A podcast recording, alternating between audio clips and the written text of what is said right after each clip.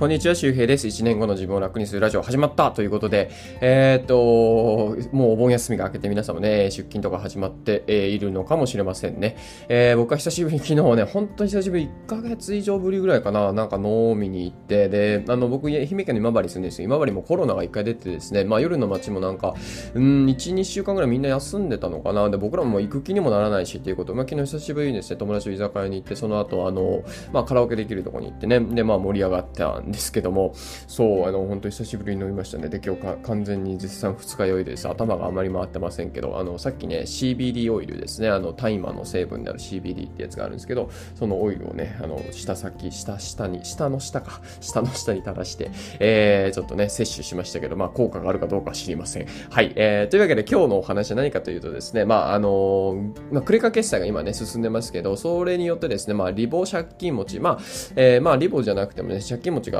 増える、まあ、債務者が増えるということですね。で、これはなんか適当な話をしてるかというとそうではなくてですね、えー、今日の合わせて聞きたいの方のリンクに入れてますけども、えっ、ー、と、193の心理研究で分かったお金に支配されない13の真実という本があってですね、これ、あの、ものすごく、えー、面白い本で、あの、僕、まあ、一応多重債務者なんですけど、あの、まあ、知ってる人は多いと思いますけどね、えー、借金ブログという形で、あの、ブログを運用してますけど、えっ、ー、と、まあ、一応お金の勉強しようだ、しようと思ってね、見たんですけど、びっくりしたのがですね、あの、クレカ決済と現金決済によって、まあ、どれぐらい支払う金額が変わるかっていう実験があってですね、これは、えー、大学生を対象にした、まあでも1900年代の研究だったのかな。だからまだクレカがこう、そこまで浸透してない時なんですけど、なんかその、バスケットボールのなんか VIP 席のお金あのチケット代、どれぐらい払えますかみたいな実験で、で、現金で、えー、どれぐらい払えますかという人と、クレカも使えますで、クレカでどれぐらい払えますかって2つのグループに分けてね、えっ、と、見たらしいんですけど、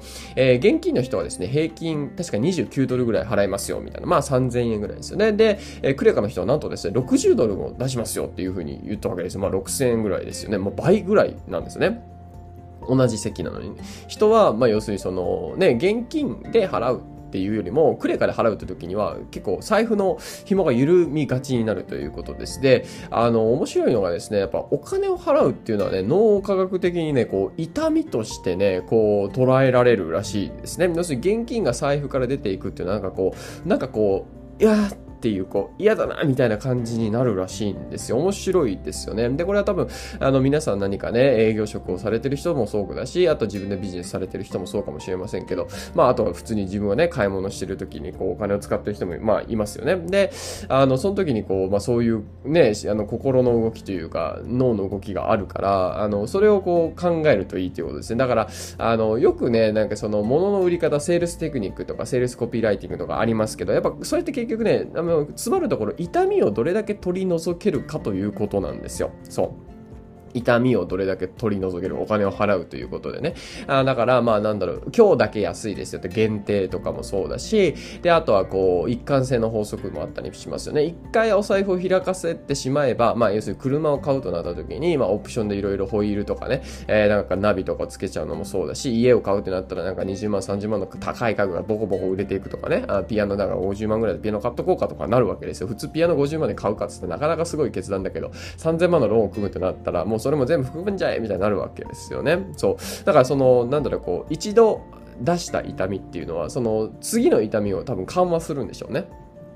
そう。だからそういうふうなこともね、使えるんで、だからまあなんだろう、いろいろこう心理的なこうお金を払わせる、まあ、お金を払わせるというとちょっとあれですけど、まあ、あの、お金を払ってもらう、こうね、テクニック的なものは全てその、ね、お金というものを払うものは痛みとして捉えていて、その痛みをどれだけ和らげるかっていうことですね。だから皆さんが何か物を売る、え、立場にある人であれば、なんかそれをよくか、よくよく考えるといいですよね。うん、例えば僕だったら、例えば電子書籍を売りたいってなった時は、やっぱりそりゃ、その電子書籍を、えー、買ったことによって得られるメリットをまあやっぱ提示しますよね。要するにそのお金を払うという痛みはあるんだけども、えそれ以上に例えばこうお金が稼げるようになる可能性があるとかね、なんかそういうやっぱ見せ方とか、まあでも実際本当にそうだし、僕は池谷さんのね、ブログ運営の教科書3000ぐらいの買って、僕ブログで多分累計多分1000万以上稼いでますから、えー、ブログのそのアフィリエイトとか広告収入だけでもね、そう考えたらまあめちゃくちゃ効率のいい投資だったわけですよ。だからそういうふうな話をすると、ほら、なんか急にその3000円とかっていう痛みが軽く感じるようになるんですよね。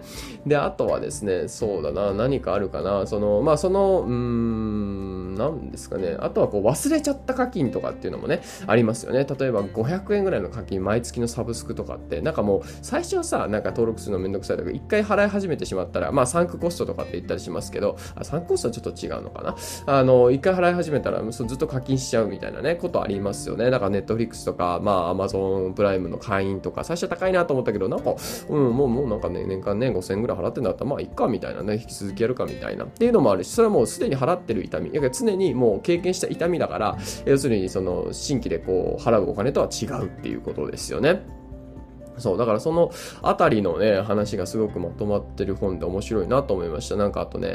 なんかこう、なんだっけ、レモネードを売るときに、どんな看、ね、どんな、え、文字を看板に書いておくと売りやすくなるのかみたいな、なんか、うん、少しのお金で、あなた、え、レモネードが手に入りますみたいな書き方と、少しの時間を使ってレモネードを楽しません、楽しみませんかみたいな書き方ってやっぱり少しの時間でって書いた方が来たと。うん、ですね。それは要するにお金を払うということをイメージさせない、いかに連想させないかということです。あ自分はそのレモネードを楽しむ時間を買ってるんだみたいなね、なんかその、そういうことですお金を支払ってレモネードを得てるというか、その、そういう時間を楽しむためにレモネードを買ってるんだみたいな、なんかそういうこう、切り替えもできてるのかななんてことを思いますけども、はい。えー、ということで、まあ、何が言いたいかというと、あ、そうそう、そんな今日何の話かというと、ごめんね、こう、多分これね、二日酔いだからあんま頭回ってないんですけど、あのー、要するにクレカ決済になることによって、まあ、お金、まあ、財布の紐が緩むわけですよ。お金使いやすくなって、で、今それこそね、ネット、えー、キャッシングじゃなかったなんて言ったっけ、ネットでね、今 EC サイトがすごい爆伸びしてたりね、ベースが爆伸びしてたり、クラウドファンディングとかね、あの、あのキャンプファイヤーのね、流通額とかもう爆伸びしてたりするわけですよ。要するに、えっ、ー、と、まあ、ほぼ、多分銀行振り込み使ってる人はほぼいないでしょう。ほぼっていうか、まあ、かなり少ないクレカ決済が多いと思うんですけど、ね、ペイパル決済とかもあると思うけどね、まあ、クレカ決済によって、要するに、えっ、ー、と、僕たちはその痛みがね、取り除かれてるということです。だから余計に買う、買い物してしまう可能性があるということですね。だからそれを、えっ、ー、と、うん、解決する方法は何かというと、まあ、要するに使いすぎを防ぐ方法ですね。こあのここからの話は使いすぎを防ぐ方法としては、あの、現金で払うことをイメージする。その金額を自分が ATM から出して現金で払うことをイメージしてから買い物するといいらしいです。それによって痛みがよりね、まあ、あの、鮮明になるというかね、なるらしいので。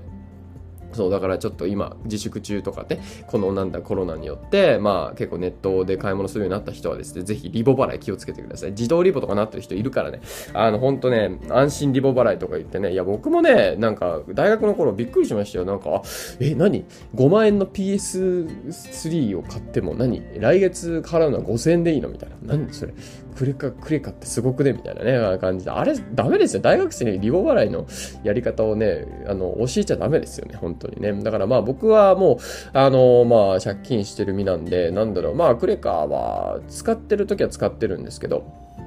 どっちかというと、あのえっ、ー、と、あれあれ、あの、デビットカードを使ってますね。だから、デビットカードは要するに自分がお金入れてる以上に使えないので、基本的にはね、なんかね、チャージされるデビットカードあるんで、それ気をつけないといけないんですけど、それもクレカみたいなもんやんけって感じですけどね。そう、だから、あの、楽天デビットカードでもうその分、あの、使ったらすぐ即座に引き落としがあるの分かりやすいし、アプリですぐ確認ができるんですけど、そう、それでね、まあ、なるべくもう、もう、なんだろうね、要するに現金で今すぐ買えるもの、まあ、以上は、なんだろう、その、うん、自分の身の丈を超えてるから、そこはしっかりね、まあ、それやっちゃダメってわけじゃなくて、ローン支払いが悪いわけじゃなくて、えー、っと、その時は考えるってことですね。だからパソコン、今ね、MacBook Pro 買いましたけど、これが、えっと、えっと、47万円。これはね、Apple のね、無金利ローンだったんですよ。だから無金利のローンだったら別にいいかなって感じで買いましたね。まあそんな感じで、えー、やってます。何の話かよくわかりませんけど。で、えっと、今日はですね、あの、なんだ、これを聞いててちょっと耳が痛い人、ちょっと借金が増えたぞとかね、あの、もう首が回ってない人とかね、えー、いるかもしれないので、まあ借金はね、金利を下げればね、基本的には解決できるので、まあその金利の下げ方の一つとして、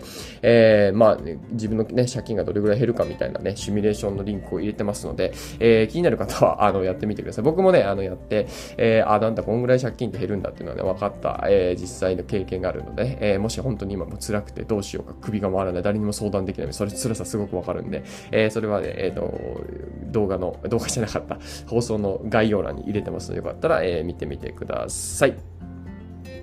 で、えー、っとですね、けど合わせて聞きたいのところには、えー、っと、この、まあ、今日の話で言う、の話で、えー、っと、の引用させてもらうと、やばい、頭回ってない。193の心理研究で分かったお金にシェアされない13の真実っていうのをね、Amazon のリンク入れてますので、えー、気になる方は読んでみてください。えー、結構ね、まあ、メンタリスト大悟さんもおすすめしてる本なのですけども、お金についてまあ学びたいなとか、そのお金と脳の関係とかね、まあ、これすごいあの、まあ、ビジネスしてる人とか特に、えー、絶対知っておくべきことだし、